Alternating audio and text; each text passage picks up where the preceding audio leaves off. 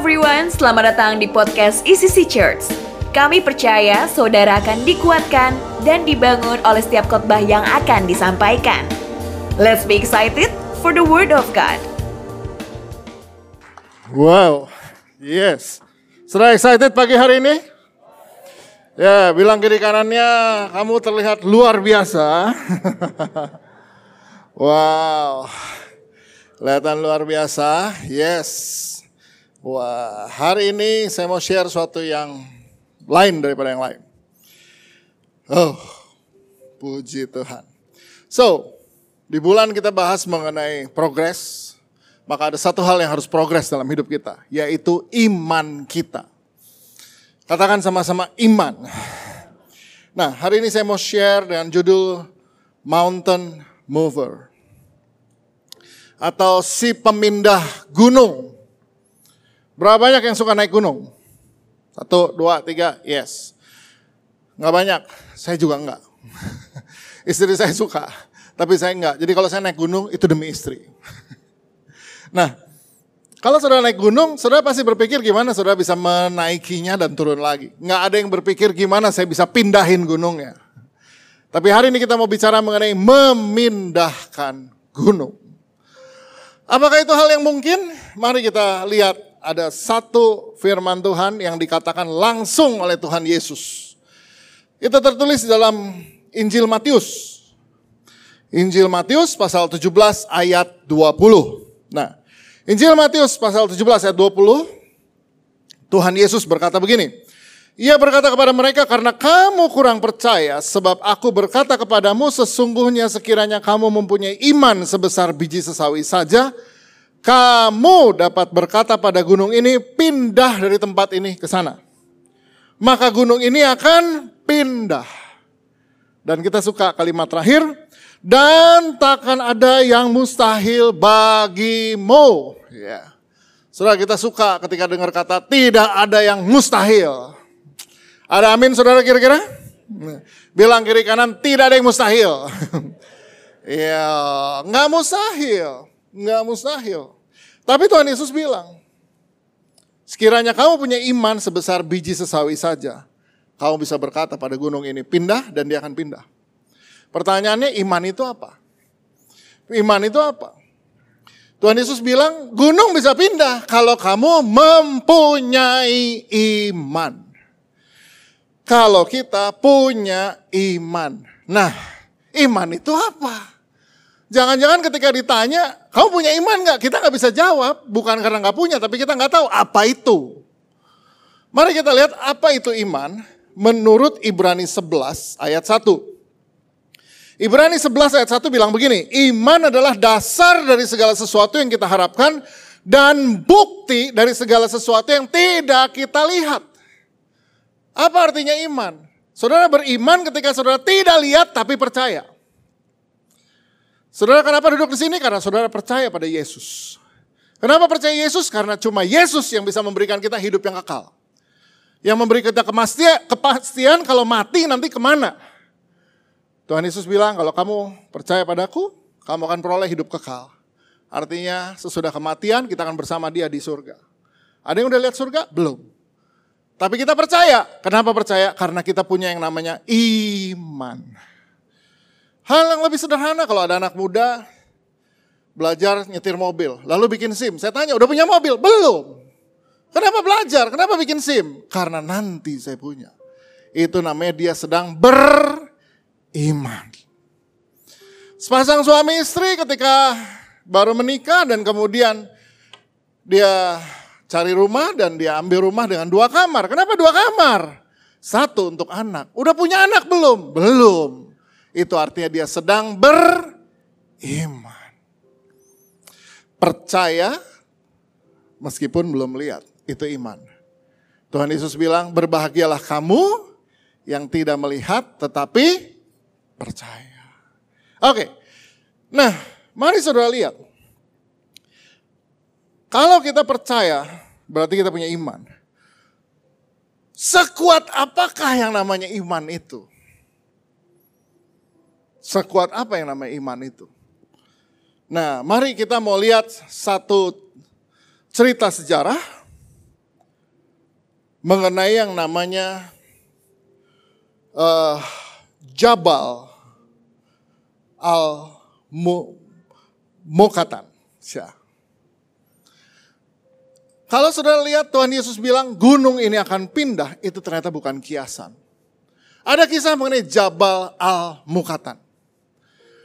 Ini adalah sebuah gunung di Mesir.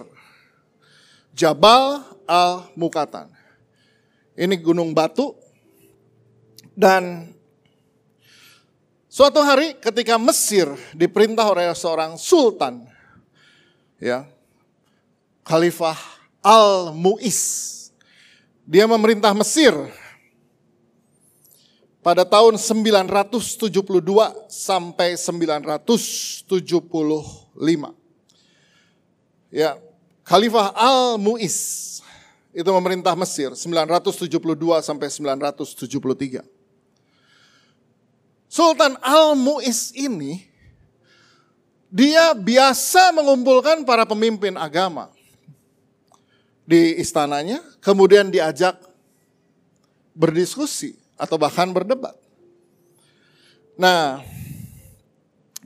jadi dalam satu pertemuan hadir juga yang namanya Paus Abraham. Pemimpin umat Kristen Mesir. Pada waktu itu belum berdiri pusat Kristen di Roma. So, jadi Mesir adalah pusat Kristen pada masa itu. Ya, Paus Abraham adalah pemimpin umat Kristen di, di pusatnya di Mesir. Dalam pertemuan ini, seorang Yahudi yang bernama Ibn Kilis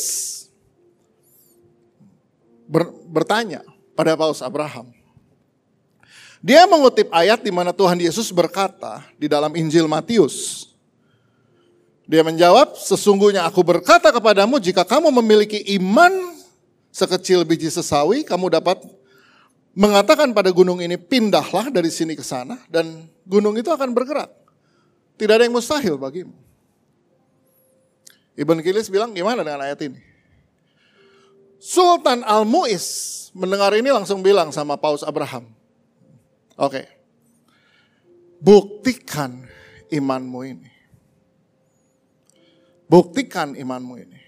Dia bilang, kamu lihat Jabal Al uh, gunung ini yang disebut Jabal Al Mukatan. Jabal Al Mukatan Ketika matahari terbit, maka dia akan terbit di balik gunung. Sultan bilang, pindahkan gunung ini, supaya matahari terbit, dia langsung ke istana saya. Kalau kamu nggak bisa pindahin gunung ini, seluruh orang Kristen di Mesir akan dipancung kepalanya. Lalu Paus Abraham mendengar hal ini, dia bilang, beri kami waktu tiga hari. Dan Paus Abraham kembali ke gereja, lalu mengumpulkan semua biarawan, semua imam, dan para penatua. Menyuruh mereka tinggal di gereja dan mengambil waktu doa puasa tiga hari, tiga malam. Tiga hari, tiga malam. Kami harus bikin apa? Dia nggak mungkin bilang, oh enggak, enggak itu cuman kiasan kok. Enggak. Tapi sekarang ayat itu tertulis. Kalau kamu berkata pada gunung ini pindah, gunung ini pindah. Dan sekarang Sultan Al-Muiz bilang kalau kamu nggak bisa pindahin gunung ini, semua orang Kristen dipenggal kepalanya. Tiga hari tiga malam mereka berdoa puasa. Di hari yang ketiga, Paus Abraham mendapat penglihatan. Bunyi penglihatannya adalah kamu pergi ke pasar, di situ kamu akan menemukan seorang pria bermata satu. Dia membawa uh, apa? Kendi berisi air dan lewat dia nanti mujizat ini akan terjadi. Man. Paus Abraham segala ke pasar, dia cari pria bermata satu. Ternyata pria itu dikenal banyak orang di pasar sebagai orang Kristen yang saleh, Kristen taat, yang bernama Simon, si penyamak kulit, Simon the Tanner. Penyamak kulit itu begini, di masa itu kalau orang potong hewan, kulitnya harus diproses untuk dia bisa jadi sepatu, jadi tas atau ikat pinggang. Nah itu tugas penyamak kulit. Nah Simon ini adalah si penyamak kulit. Dia bermata satu. Dia dikenal sebagai Kristen taat. Kenapa orang bisa mengenal dia sebagai Kristen taat? Karena matanya satu. Kenapa matanya satu? Karena Simon, si penyamak kulit ini orang yang mencungkil matanya karena sebuah ayat dari Alkitab. Ada ayat di Alkitab yang berkata, di Matius 5 ayat 29 30, jika matamu yang kanan menyesatkan engkau, cungkillah dan buanglah. Lebih baik bagimu kehilangan satu bagian dari matamu tubuhmu daripada seluruh tubuhmu dibuang ke neraka. Jadi kita kita tidak tahu cerita apa yang melatar belakangnya atau dosa apa yang begitu mengikat Simon sampai dia putuskan lebih baik saya hilang satu mata daripada saya terus lakukan dosa ini. Come on. Dia buat ayat ini dengan cara dia buang satu mata daripada saya terus berdosa seperti ini. Kita nggak pernah tahu dosa apa yang mengikat dia. Tapi ada orang yang sampai buang matanya supaya lepas dari dosa. Itu luar biasa men. Kesimpulannya, saya baca ayat ini pun, uh, saya lihat Simon the Tanner, Tuhan itu mencari orang taat sebetulnya. Tuhan cari orang taat. Dan dan Tuhan tunjuk Simon, si penyamak kulit ini. Satu matanya. Lalu Abraham, Paus Abraham cerita sama Simon, si penyama kulit ini, mengenai Sultan Muiz yang suruh gunung ini pindah. Dan kita udah berdoa tiga hari tiga malam, Tuhan tunjukin lewat kamu. So apa yang kita harus buat? Jadi Simon the Tanner akhirnya bilang, oke, okay, kalau gitu kita tentukan harinya. Bilang sama Sultan, 27 November tahun 979. Sejarah mencatat. 27 November 979.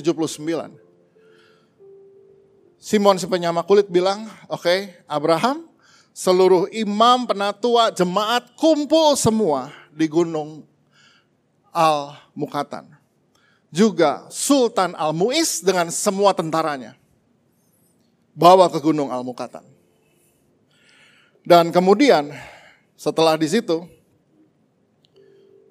Simon bilang sama Paus Abraham, berserulah kepada Tuhan. Katakan sama Tuhan, ya Tuhan kasihanilah. Berserulah dengan sungguh-sungguh tiga kali. Wah Paus Abraham berseru dengan semua kesungguhan hati dia, segenap hati dia. Dia cuma bilang, Tuhan kasihanilah kami. Karena ini bicara leher mereka hilang. Ulangi itu sampai tiga kali. Jadi Tuhan kasihanilah kami. Tuhan kasihanilah kami. Tiga kali Paus Abraham berseru. Gunung Mukatan bergeser. It's happened saudara. 27 November 979 Masehi gunung Mukatan bergeser dari tempatnya. Setelah melihat ini, Sultan Al-Mu'iz melihat pada Paus Abraham dan dia bilang, Wahai Patriarch atau Paus, saya telah mengakui kebenaran iman Anda. Dan beberapa waktu kemudian, Sultan Mu'iz turun tahta dia serahkan pada anaknya. Dan Sultan Muiz masuk ke biara. Dia mengakui iman Kristen. Dan dia tinggal di biara. Dan di situ dia dibaptis di sebuah kolam pembaptisan yang cukup besar. Dan sampai hari ini kolam baptisan itu masih ada di gereja Saint Mercurius di Mesir. Dan di kolam itu dinam, dinamakan situs itu adalah Mahmudiyat Al-Sultan. Artinya pembaptisan sultan. Itulah yang terjadi dengan peristiwa orang Kristen di Mesir. Gunung Al-Mukatan bergeser. So, sejak hari itu, di Gunung Al-Mukatan dibangun sebuah gereja. Dan ini menjadi gereja yang dipahat di Gunung Batu terbesar di dunia. Dibangun lebih dari seribu tahun yang lalu. Kenapa ini bisa berdiri? Karena gunung ini pindah. Karena ada seorang hamba Tuhan yang berkata, pindah. Kasihanilah kami Tuhan. Dan gunung ini pindah. Sejarah mencatat. Al-Mu'iz mengakui imanmu betul. Saya ikut kamu sekarang. So, saudara, saya cuma ulang begini. Kalau peristiwa Al-Mukatan ini pernah terjadi, saya terlalu percaya Yesus yang dulu yang pernah mindahin Al-Mukatan itu sama dengan Yesus yang sekarang. Sama seperti Yesus besok yang akan pindahkan gunung hidupmu. Dia yang pernah buat ini, dia akan buat hari ini. Dia bisa buat juga besok. Kenapa kita selalu ragu dengan Yesus yang berkata bisa. Gak ada yang mustahil. Bisa. Cuma masalahnya, Tuhan Yesus bilang, kalau aja kamu punya iman seperti biji sesawi. Sebesar apa? Biji sesawi. Nah mari kita lihat. Iman sebesar biji sesawi. Kecil. Kecil banget. Lebih kecil daripada biji apa pun biji sesawi itu. Kecil sekali. Oktober ini saya dengan beberapa Homesel akan ke Yerusalem. Coba titip sama anggota Homselmu yang pergi. Tolong belikan. Karena di di di Israel itu dijual pembatas Alkitab yang ada biji sesawinya. Ya, tolong titip aja sama anggota Homsel yang pergi, tolong beliin ya. Nah, nanti anggota Homsel yang pergi juga suruh bawain oleh-oleh untuk Homselnya. Supaya tahu nih biji sesawi ini. Dipakai kalau imanmu segini aja, gunung itu pindah, pindah. Cuman masalahnya mari kita lihat. Tuhan Yesus bilang mengenai biji sesawi. Itu di Matius 13 ayat 32 dibilang begini. Memang biji itu yang paling kecil dari segala jenis benih. Tetapi apabila sudah tumbuh, katakan saya lagi tumbuh. Tumbuh. Sesawi itu lebih besar daripada sayuran yang lain, bahkan menjadi pohon, sehingga burung-burung di udara datang bersarang pada cabang-cabangnya. Dengan kata lain biji yang kecil itu tidak selamanya tetap kecil. So, iman yang memindahkan gunung adalah iman yang seperti biji sesawi. Yang dulu kecil sekarang harus jadi besar. Ada amin saudara. Jadi jangan selamanya bilang sama Tuhan, Tuhan imanku emang gak seberapa. Tapi Tuhan bilang, oh enggak, imanmu harus kayak biji sesawi. Dulu kecil. Tapi sekarang ini udah tumbuh. Dulu lihat setan takut, sekarang usir setan. Itu namanya tumbuh. Dulu sakit kepala, pusing. Sekarang bahkan doain orang sakit kanker. Dan orang itu sembuh. Saudara harus lihat, iman itu harus tumbuh. Lihat kenyataan biji sesawi. Dia biji yang paling kecil. Ya, dan dikatakan apabila dia tumbuh dengan kata lain harus tumbuh dan dia akan menjadi pohon. Tahukah saudara syarat untuk sebuah pohon tumbuh? Pohon tumbuh. Mesti apa? Anak saya dapat tugas dari guru. Diberi kacang. Lalu dia harus membuat ini tumbuh. Caranya gimana? Untuk biji sesawi, benih apa pun supaya tumbuh dia harus tertanam. Betul? Biji kalau ditaruh aja di tangan nggak akan tuh nggak akan jadi apa-apa. Dia harus tertanam. Makanya kalau saudara jadi jadi orang Kristen, saudara harus tertanam. Apa maksudnya tertanam? Kemarin saya di isi nih Gembala Sydney bilang, kak nih kenalin nih satu anak ini nih. Nah, udah bertobat nih sekarang. Dia dulu, oh iya gitu. Emang kenapa dia? Dulu dia anggota GKJJ. Apa itu GK, GKJJ?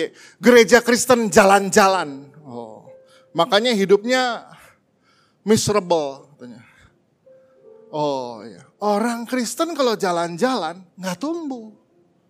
Sebab yang tertanam itu, ini sudah lihat pohon ini tertanam. Kalau saya tanam pohon ini di sini, pohon ini pohon beneran kan? Ini ditanam di sini, di sini. Saya tinggal tidur, besok pagi ada di mana? Ya di sini. Nggak mungkin besok pagi di sana. Ini pot, tapi kalau yang di tanah, ya di situ. Ditanam di sini, ya di, di situ terus. Makanya saudara, kalau engkau mau bertumbuh, engkau harus tertanam. Jangan pindah-pindah, jangan bolong-bolong. Tertanam betul. Terus konsisten. Terus konsisten. Tertanam. Bilang kiri kanan, tertanam. Sekarang di mana harus tertanam?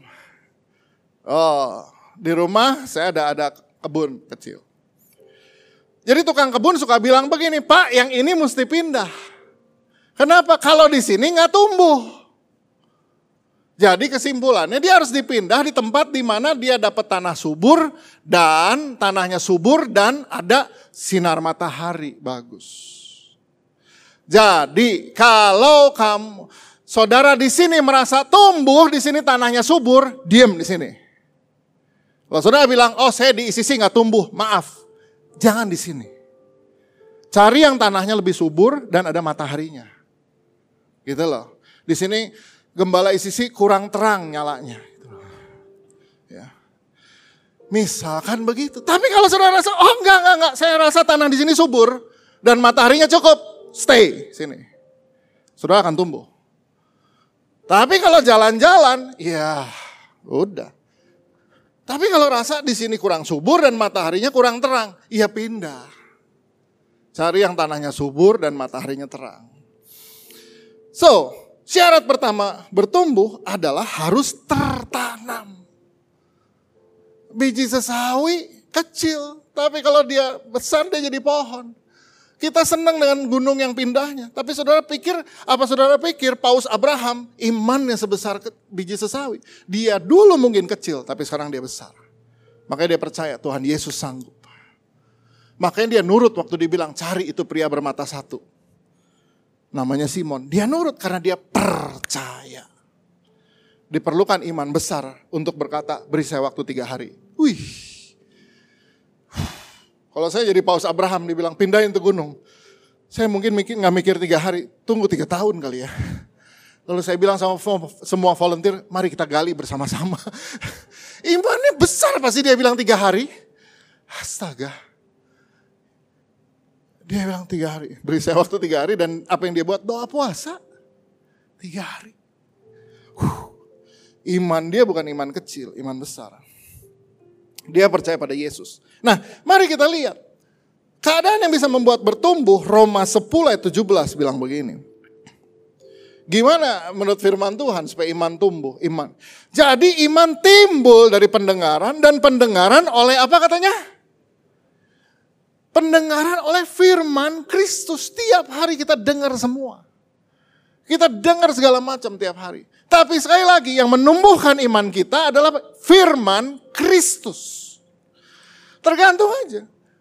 Apa yang banyak kita dengar itu kan mempengaruhi kita. Dan kalau kita dengar firman dan kita pegang kebenaran itu, itu mempengaruhi pertumbuhan kita. Hmm. Contoh soal mendengar. Ini mulai minggu kemarin anak saya yang paling kecil udah mulai sekolah on-site. Udah on-site. Masuk 7.15. Minggu ini masih pulang jam setengah 12. Tapi mulai minggu depan akan mulai jam 1 dan kemudian jam 3. Normal. Semua normal. Back to normal. Jadwal saya juga begitu. Back to normal. Saya harus bagi sama istri, sama Kak Evi. Antar anak. Jadi saya harus Dulu-duluan tulis ya hari goes hari ini. Berarti istri antar anak, saya goes gitu kan. Harus gantian, siapa jemput? Nah gitu. Normal semua. Di tengah semua normal gitu sambil ngantar anak ke sekolah ada orang tua yang protes sama kepala sekolah. Saya tidak mau anak saya onsite, saya mau anak saya tetap online. Ini covid lagi tinggi. Kepala sekolah jawab gini, Pak, ini sudah keputusan empat menteri kita harus onsite. Kalau Bapak nggak mau anaknya onsite, bikin surat aja. Ya iyalah menteri udah empat yang mutusin onsite. Mau gimana lagi? Kenapa dia bisa bilang begitu? Karena terus tiap hari covid, covid, mati lu, mati lu, mati lu, mati lu, mati, mati, mati, mati, covid, covid, covid, covid, mati, mati, mati, mati, mati. Tapi kalau tiap hari kita dengar hidup dalam ada hari esok, Wah, rancangan ini bukan rancangan kecelakaan, tapi untuk kasih kamu hari depan penuh harapan. Itu yang kita dengar. Ya itu jadinya kita. Apa yang kamu dengar itu akan bikin kita naik apa turun. So iman kita tumbuh karena kita dengar firman. Yang sudah bisa bayangkan. Aduh, saya baru kembali dari Australia. Not even di dalam gedung udah gak ada pakai masker. Sekarang kalau saudara ke Australia, di situ udah ditulis, nggak perlu vaksin, nggak nggak perlu apa lagi ya. Udah udah nggak ada perlu, udah balik kayak zaman dulu lagi. Free semua. Ketika saya mau pulang baru di airport ditanyain. Ada kayak mau ke Indonesia kan? Ada sertifikat vaksin satu, dia bilang. First, ini. The second, ini. Uh, booster, dia bilang. Nih, gitu loh. Terus si ini bagian counternya karena kita mau ke Indonesia kan. Uh, do you have a peduli peduli? Oh, oh, oh, oh peduli peduli. Ini, ini punya punya punya peduli. Saya peduli ada ada peduli.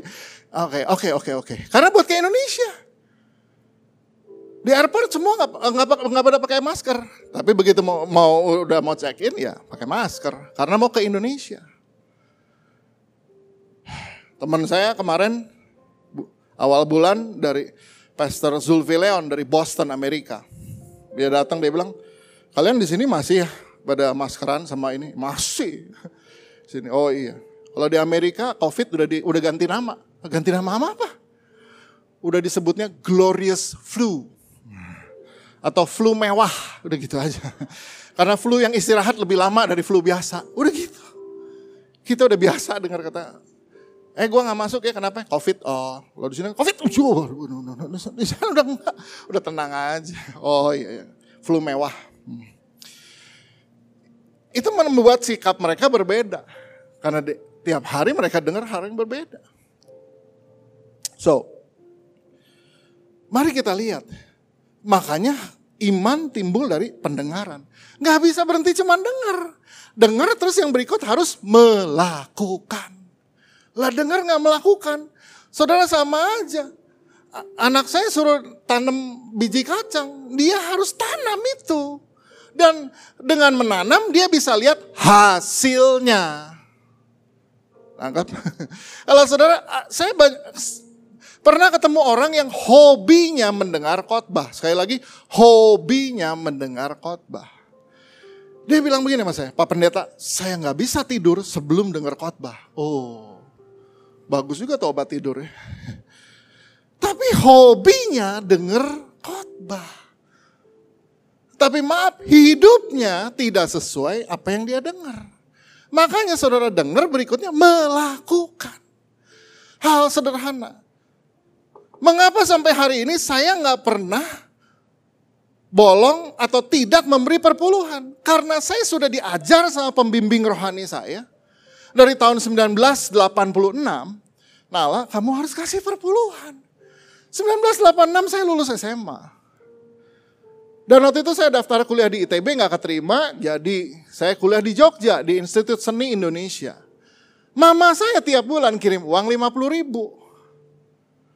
Ini mama saya ada di situ tuh, tanya beliau, 50 ribu.